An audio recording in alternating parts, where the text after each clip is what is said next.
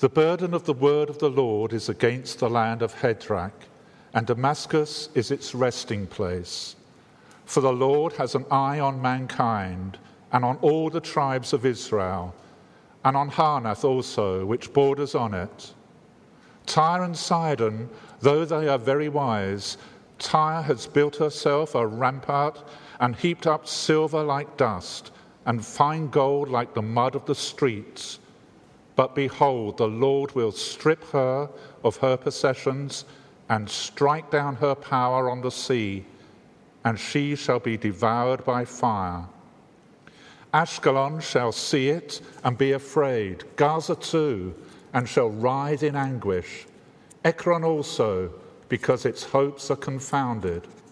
The king shall perish from Gaza, Ashkelon shall be uninhabited. A mixed people shall dwell in Ashdod, and I will cut off the pride of Philistia. I will take away its blood from its mouth, and its abominations from between its teeth. It too shall be a remnant for our God. It shall be like a clan in Judah, and Ekron shall be like the Jebusites. Then I will encamp at my house as a guard, so that none shall march to and fro. No oppressor, oppressor shall again march over them, for now I see with my own eyes. Rejoice greatly, O daughter of Zion. Shout aloud, O daughter of Jerusalem. Behold, your king is coming to you. Righteous and having salvation is he, humble and mounted on a donkey, on a colt, the foal of a donkey. I will cut off the chariot from Ephraim and the war horse from Jerusalem, and the battle bow shall be cut off, and he shall speak peace to the nations. His rule shall be from sea to sea, and from the river to the ends of the earth. As for you also, because of the blood of my covenant with you, I will set your prisoners free from the waterless pit. Return to your stronghold, O prisoners of hope. Today I declare that I will restore to you double. For I have bent Judah as my bow, I have made Ephraim its arrow. I will stir up your sons, O Zion, against your sons, O Greece, and wield you like a warrior's sword. Then the Lord will appear over them, and his arrow will, arrow will go forth like lightning and the Lord God will sound the trumpet and will march forth in the whirlwinds of the south. The Lord of hosts will protect them, and they shall devour and tread down the sling stones. And they shall drink and roar as if drunk with wine, and be full like a bowl drenched like the corners of the altar. On that day, the Lord their God will save them as the flock of his people for like the jewels of a crown, they shall shine in his land. For oh, how great is his goodness, and how great his beauty! Grain shall make the young men flourish, and new wine the young women.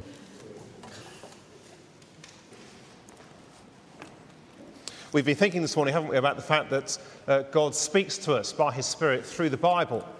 Uh, which means, of course, that uh, listening to a sermon, uh, listening to a talk, is not a kind of passive exercise. Uh, your responsibility as you listen is to make sure that what I'm saying is what God is saying in the Bible. Uh, so let's have our Bibles open as uh, we do that. we prayed already, so we shall begin. And I want to, well, as you can see, we're going back to Zechariah this morning. We're going to look over the next few weeks at the second half of the book of Zechariah, which we we looked at the first half back in September. All our talks are recorded and uh, available online if you missed any of those. And uh, those of us who are here back in uh, September will know that at the heart of Zechariah is God's call to return to Him. Return to me, says the Lord of hosts, and I will return to you. Zechariah chapter 1, verse 3. Now, I take it that for some of us, for some of us, that means returning to God for the very first time as we come to put our trust in Jesus Christ for the first time. But for all of us, that means lining up our lives with what God is doing in his world. That is what Zechariah is about. Because I take it that it's very easy to profess to be a Christian, but for life essentially to be about me and about what I am doing in my life and my plans for my life and so on. A magazine came through our door a couple of weeks ago, and it was all about getting God to do what I want Him to do for me. So I was encouraged to write down the changes I wanted to see in my finances, in my health, my family, and my inner life. And it said this If you're reading this, it's because you want to be the next person to achieve something great for yourself. Now, I hope that uh, most of us this morning could see that that kind of teaching is just plain wrong. It is the prosperity gospel which, far from lining up with what God is doing in the world, wants God to line up with what I'm doing in the world and what my plans are for the future. But I guess if we are honest, it is nonetheless all too easy to live as a Christian like that. For life to revolve around me and my goals and my ambitions and what I want to achieve. So, for example, that may be work. Work may be the overriding thing I am committed to. And whatever God is doing in his world just has to kind of fit in with that and fit in with the, the leftover bits of time and, and so on that I have. Which means, of course, that if we're to return to God, we need to be absolutely convinced of what God is committed to doing in his world. We need to be convinced of the whole direction of world history from now until the end of time. And that, I think, is what these final chapters of Zechariah, Zechariah 9 uh, to 14, uh, help us with. Uh, they're written in what is known as apocalyptic language.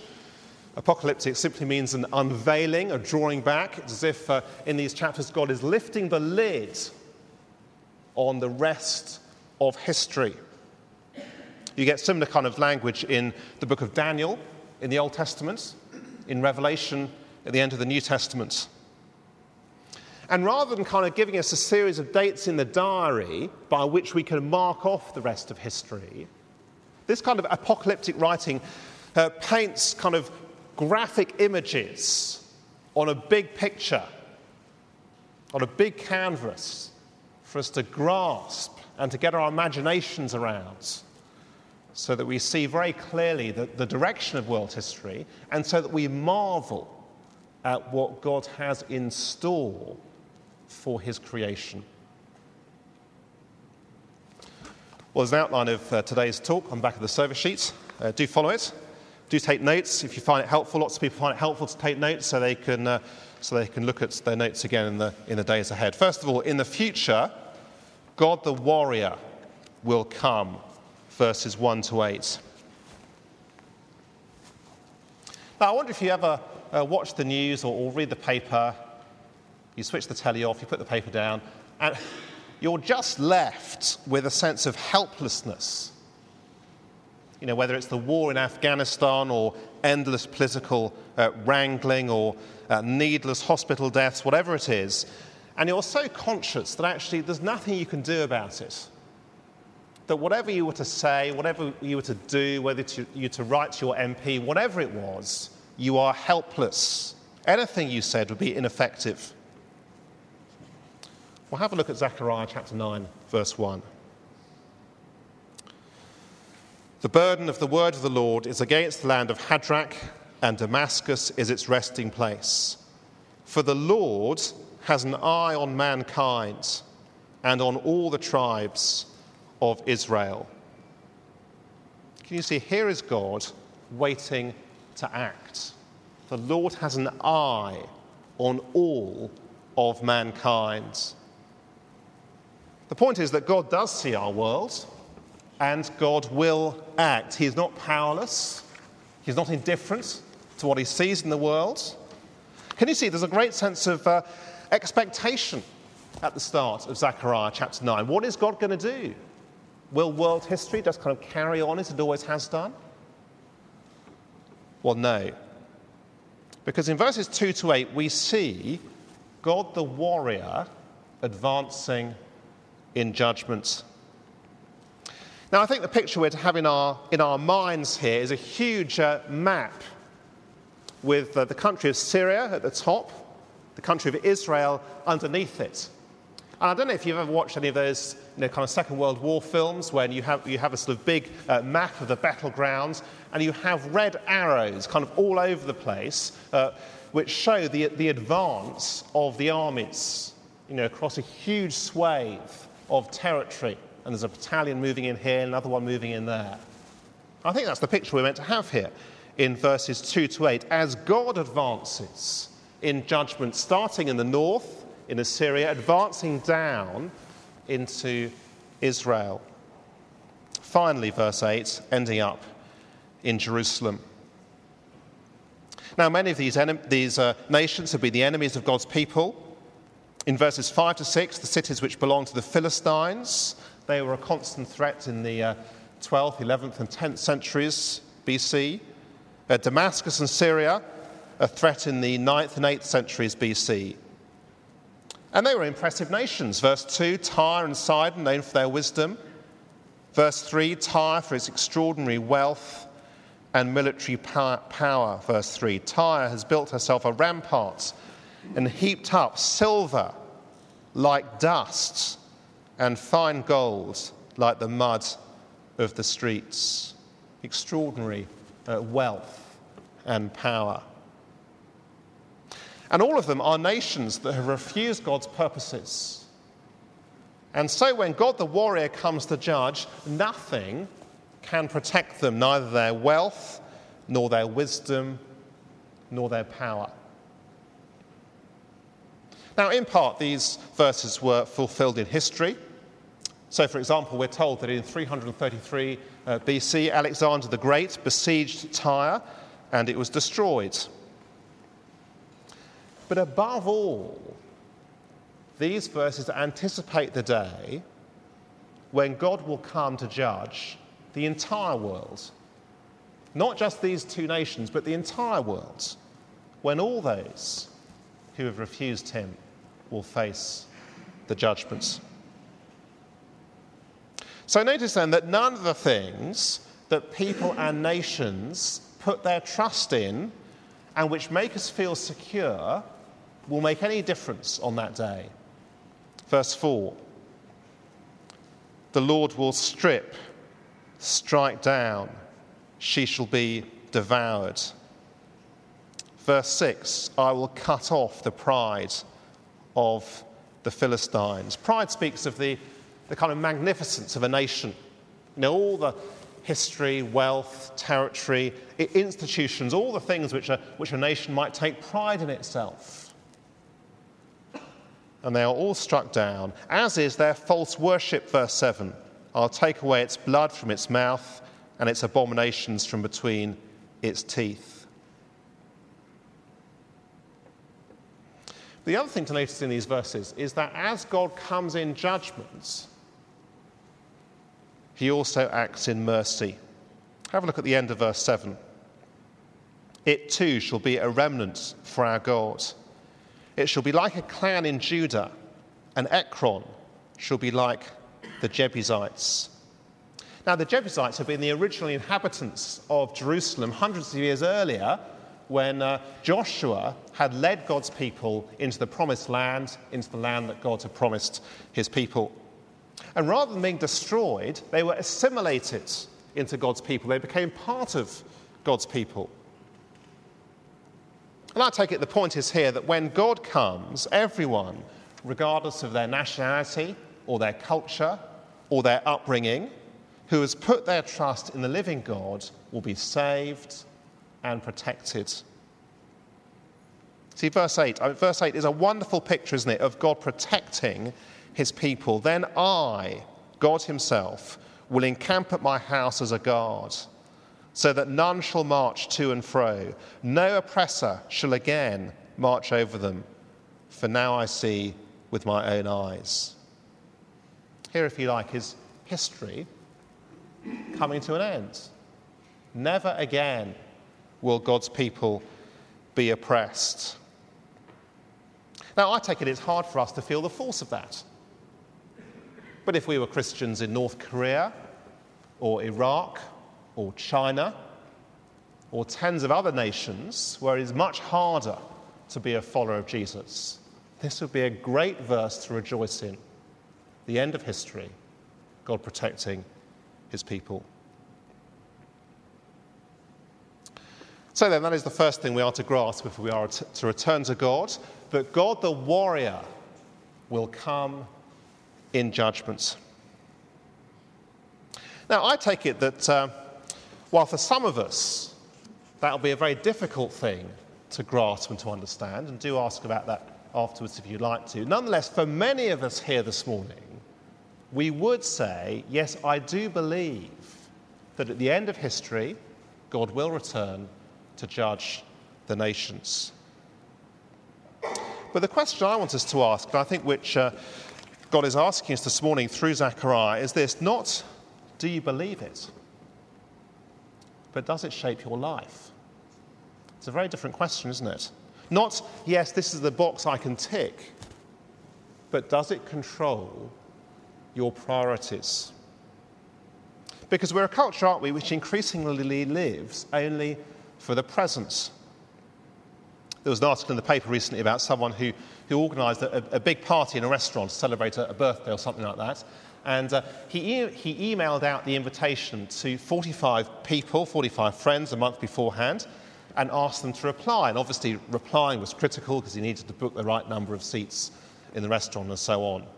So, two weeks later, he sent a follow up email uh, just to remind people they'd had the invitation, please could they uh, reply.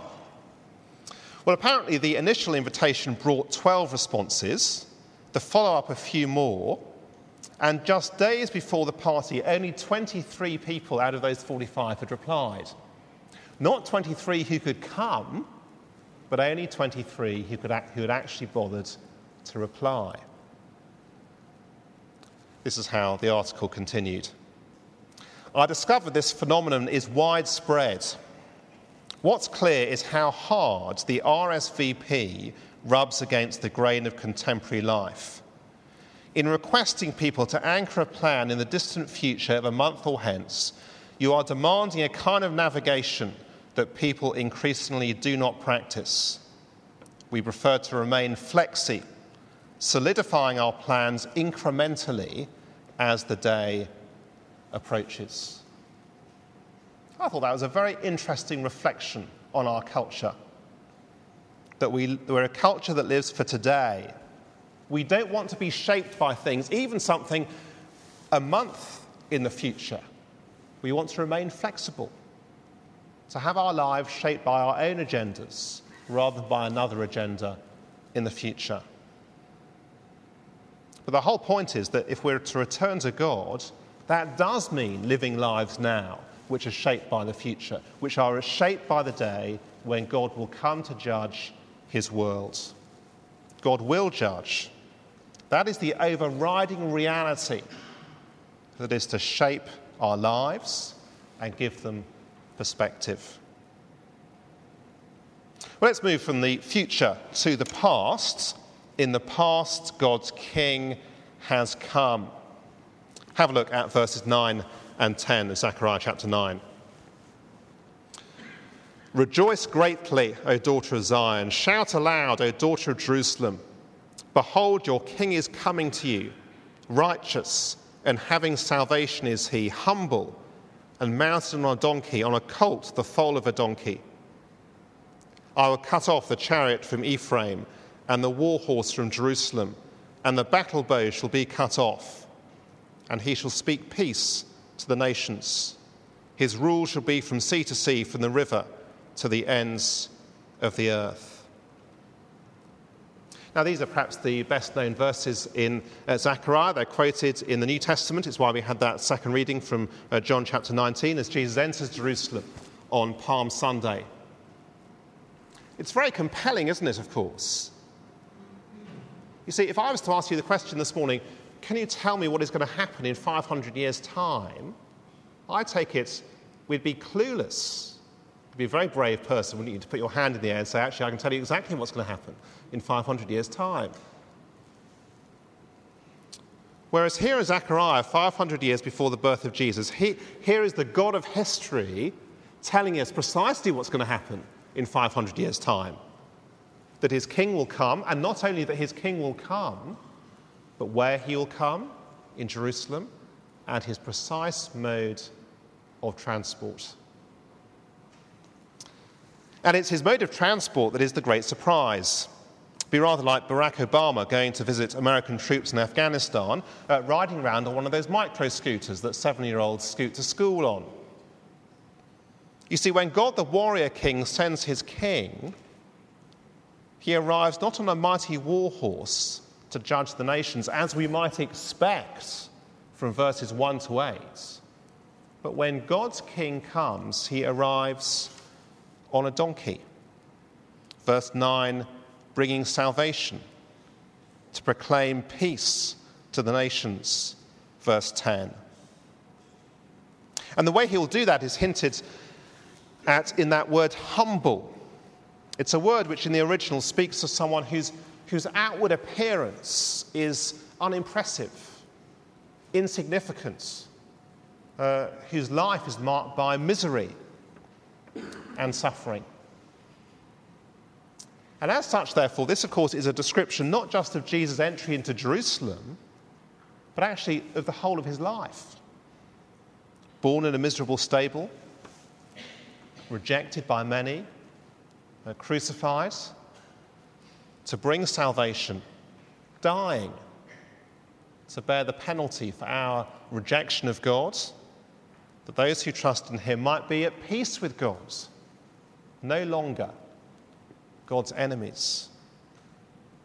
And that word, uh, peace, speaks not simply of an end of uh, conflict, but a great blessing, a life rich in blessing, in right relationship with God. And notice too, verse 10 his rule will extend from sea to sea to the ends of the earth. It's what the Apostle Paul tells us about Jesus Christ in Ephesians as he speaks of the implications of Jesus' resurrection. I've put Ephesians chapter 1, verses 19 and 21 on the outline. God raised Jesus from the dead and seated him at his right hand in the heavenly places, far above all rule and authority and power and dominion, and above every name that is named, not only in this age, but also in the one to come. See, there's an extraordinary contrast, isn't there, in Zechariah chapter 9, between, on the one hand, God the warrior king who will come at the end of history, and on the other hand, at Jesus, whom he has sent first. And the point is, we cannot have one without the other. You see, perhaps you're someone and you're, you think to yourself, well, I, I like Jesus. I'm attracted by his teaching, but I don't like all this talk about judgment. Or perhaps you've heard uh, someone saying something like, the God of the Old Testament always seems to be a God of judgments, whereas the God of the New Testament seems to be a totally different God, a God of love. You often hear people saying that kind of thing. But no, it is the same God. God of the Old Testament is full of compassion. In the New Testament, Jesus speaks of judgment more than anyone else in the whole Bible. You see, the point is that there is an alternative to judgment. It's as if, isn't it, in verses 1 to 8, here is God coming in judgment, but then it's as if suddenly everything stops. And Jesus, verses 9 and 10, arrives to offer an alternative to judgment. And I take it God's plea with us this morning is not to reject that offer of peace with God that Jesus offers, but nonetheless to realize it is God's final offer, that judgment is coming, and therefore to see the urgency of being reconciled to God. You see, imagine for a moment a small platoon of German soldiers in France at the beginning of 1945. The Normandy landings took place the previous uh, summer. The Allied forces are advancing across France from west to east, through Italy, from south to the north. Every vestige of Nazi rule is being destroyed in their wake. It's only a matter of time before you too are overrun. But then imagine that peace is offered. And of course, at that point, you then have a decision to make. Will you wait before you are overrun until you are overrun? Or will you accept the terms of peace as they are offered? And I take it that is the picture here in Zechariah chapter 9 in the New Testament. Jesus tells us the final judgment will happen at any time. But until then, there is this offer of peace with God. Can I say that if you're here this morning and you haven't yet accepted God's terms of peace, if you haven't accepted God's forgiveness, we are delighted you are here. But can you see too the real urgency of responding to God's offer? You see, God is not like some dodgy uh, salesman who says, you know, this is my final offer, and you full well know actually it's not his final offer at all, and there'll be another one in six months' time. No, the day will come when it's too late, when the warrior God of verses 1 to 8 will come. If you want to know more about how to be at peace with God, I'd love to uh, chat to you afterwards, or if you, if you have a friend here um, who's a Christian, then do ask them afterwards. In the future, God the warrior will come. In the past, God's king has come. Let's finally think about the present, and then we'll have time for questions after that. In the present, there's a spiritual battle. Because in these verses, verses 11 to 17, Zechariah is speaking about the time between the coming of Jesus as God's king and the final coming of God to judge. But he does so in the language of the past, which I think is why uh, it, the language seems to us to be rather unfamiliar. So, you know, just as, um, say, in April, you know, the, the weathermen may uh, say, the weather forecaster may, may say, mightn't they, it's going to be another summer like 1977. At which point, anyone over the age of 40, I take it, knows that means it's going to be a very hot summer. Using the language of the past to describe something in the present. And I think that's what's going on here in these verses. So notice, will you, in verse 11, how the focus shifts from the king himself to those who will share in his victory. Verse 11, as for you also. Speaking of those who welcome, who rejoice at the coming of the King. Notice verse 11 God's relationship with them is spoken in terms of covenants, the blood of my covenants, because sacrifice and the shedding of blood is the only basis on which there can be any relationship between God and sinful, sinful people. And we'll see much more of that in two weeks' time. Notice in verses 13 to 15 that those who have returned to God are now used by God in battle. Verse 13, they become his weapons. For I've bent Judah as my bow, I've made Ephraim its arrow. I'll stir up your sons, O Zion, against your sons, O Greece, and wield you like a warrior's sword. Notice verse 14 God fights for them. Then the Lord will appear over them, and his arrow will go forth like, night, like lightning. The Lord God will sound the trumpets and will march forth in the whirlwinds of the south. And then, verse 15 the Lord of hosts will protect them, and they shall devour and tread down the sling of stones, and they shall drink and roar as if drunk with wine, and be full like a bowl, drenched like the corners of the altar. God will protect his people. Verse 15, they will share in his victory. And I take it, verse 15, that is a picture of a, of a victory banquet, not literally of getting drunk, but nonetheless of great rejoicing. Victory banquet at the end of time. And what I want us to grasp is that those in verse 12 who return to God are those then in verse 13 who are called to fight.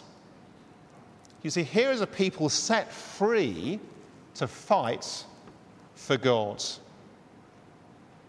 To be a Christian, to put our trust in Jesus Christ, to follow him, is to be engaged now in the presence in a spiritual battle, standing firm for the public truth that Jesus Christ is Lord, proclaiming the gospel, promoting the gospel, seeking to do so in whatever way we can. It is a battle, of course, that rages wherever a hostile world is confronted with the public truth that Jesus Christ is Lord, that he will return at the end of history. It's a battle that every Christian is called to fight. But notice in these verses, it's not a futile battle. Because God is king, he fights for his people, and there will be victory. So, verses 16 and 17 give us a glimpse in Old Testament language of that victory and of God's wonderful uh, new creation. Verse 16 On that day, the Lord their God will save them as the flock of his people. For like the jewels of a crown, they shall shine on his lands. For how great is his goodness, and how great his beauty! Grain shall make the young men flourish, and new wine the young women. I think that is not a, a thing to snigger at. It's, he's simply using Old Testament language, which we see elsewhere in Isaiah and, and, and Jeremiah, uh, to uh, help the people in Zechariah's day understand what God's new creation will be like. And he's picking up on Old Testament language to help us to see that. God is calling us to return to him. Return to me, and I'll return to you. Now, for some of us, that is a call to turn to God and to put our trust in Jesus for the first time, to be at peace with God while He is offering peace. But for the majority, for those of us who have put our trust in Jesus, it is a call to line up our lives right behind what God is doing in His world.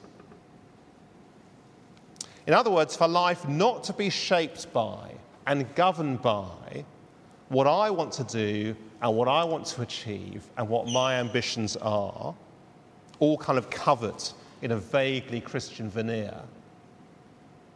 But no, for my life to be shaped by the fact that God, the warrior king, will come, that Christ has come, and that now we're engaged in a spiritual battle, seeking to promote the gospel in whatever way we can. And I want to ask us whether we're doing that, whether we are engaged in the spiritual battle in the here and now.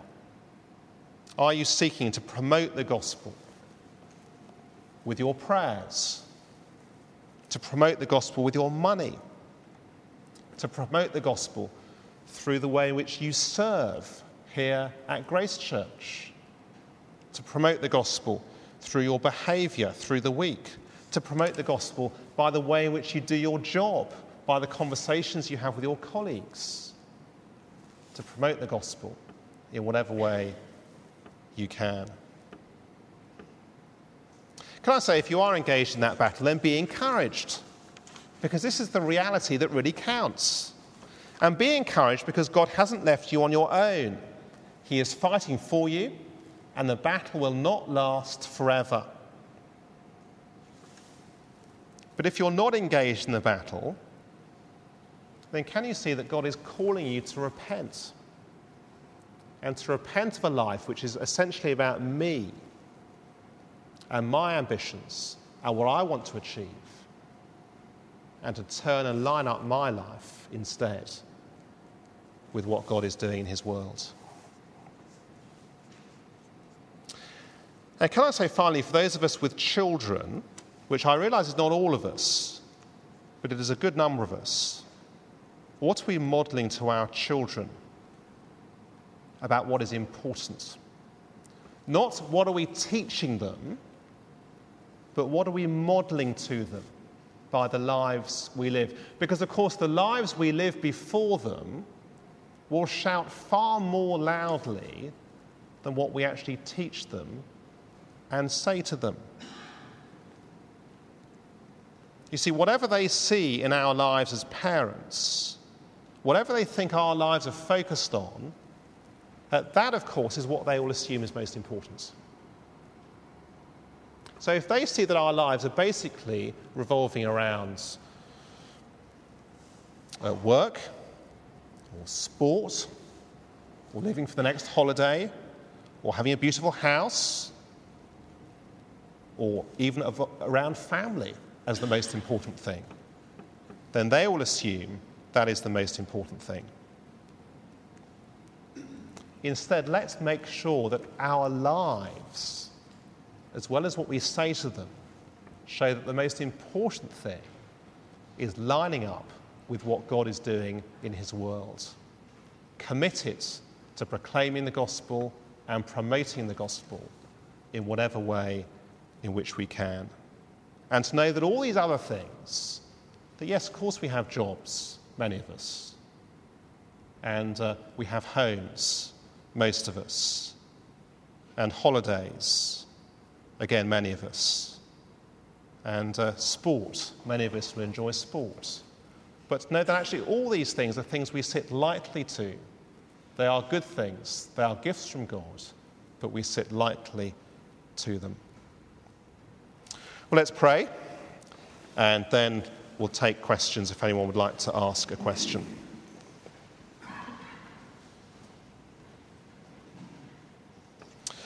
Rejoice greatly, O daughter of Zion. Behold, your king is coming, righteous and having salvation is he. Heavenly Father, we praise you uh, very much that you will return in judgments at the end of the world. And we praise you that in the meantime, Jesus has come. Thank you that uh, what Zechariah could only look forward to, thank you that we can look back and see how Jesus did indeed enter at Jerusalem, how he died to offer peace and salvation to people from all nations who put their trust in him. And we pray, Heavenly Father, you'd help us to live our lives now in the light of these great realities, to engage in the spiritual battle, confident of victory, looking forward to the new creation. And we ask it for Jesus' sake. Amen.